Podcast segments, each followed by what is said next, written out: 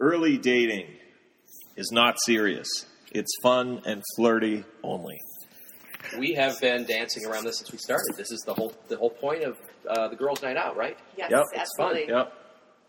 Let us give you permission to go out and have fun and be flirty. It is great.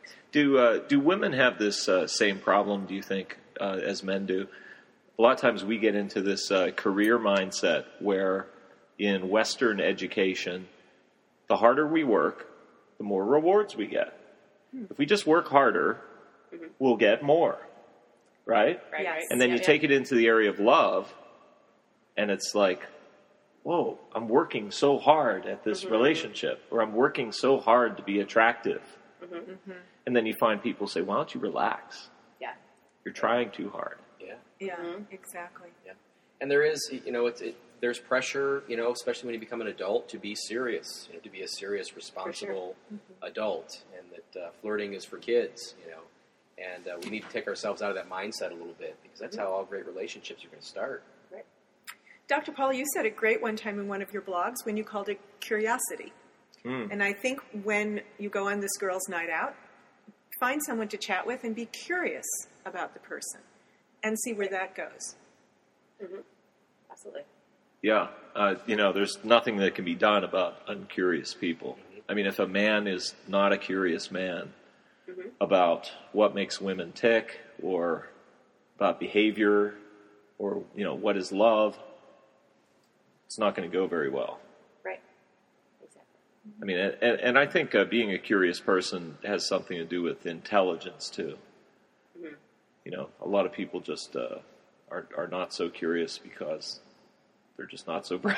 Well, nobody in the world knows everything, so why on earth wouldn't you be open minded to learn something Yeah. new? Yeah. I mean, even like with, you know, a man in a restaurant or bar is wearing like a sports shirt or a different kind of tie or something, just, just say something as easy as, so tell me about that. Did you go to Mizzou or whatever? Or? At the other end of the spectrum, though, a lot of people who are intelligent and well educated take themselves too seriously mm-hmm. and can't flirt because they're on the other end of the spectrum. They think they know everything already, and they don't need to learn anything new or any new skills. I I can't count the number of times I've met really smart women who just aren't fun.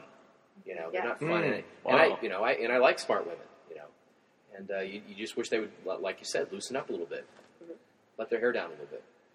There's a um, some a little uh, an example a little on the spiritual side, but I think it applies here, and I think uh, both men and women do this to each other, where they try to get the other gender to be um, serious at, at this stage of courtship, which needs to be just fun and flirty. Um, the example comes from a, a, a group of, um, uh, you know, a religious group uh, that I was uh, responsible for uh, counseling, and uh, they would do a lot of um, kind of pulling out the "my daddy is bigger than your daddy" kind of manipulative move, move meaning, uh, you know, I know God better than you, so you better do what I say Right, right. kind of a right. thing. Yeah. And and I think men and women do this to each other too, where they say, for example, women might say, um, "Listen, what do you do with your life? You just uh, you just party and have fun and date women.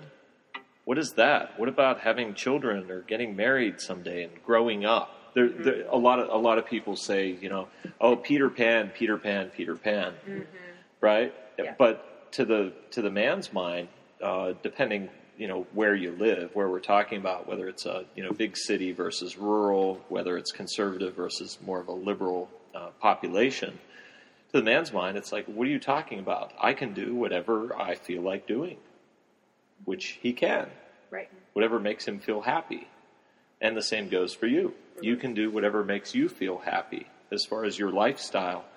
So I, I think this mindset is uh, an, a very important one uh, to have that regardless of what kind of lifestyle you lead or what you think um, serious adults ought to be spending their time on, uh, biologically, early in dating, it is just not serious.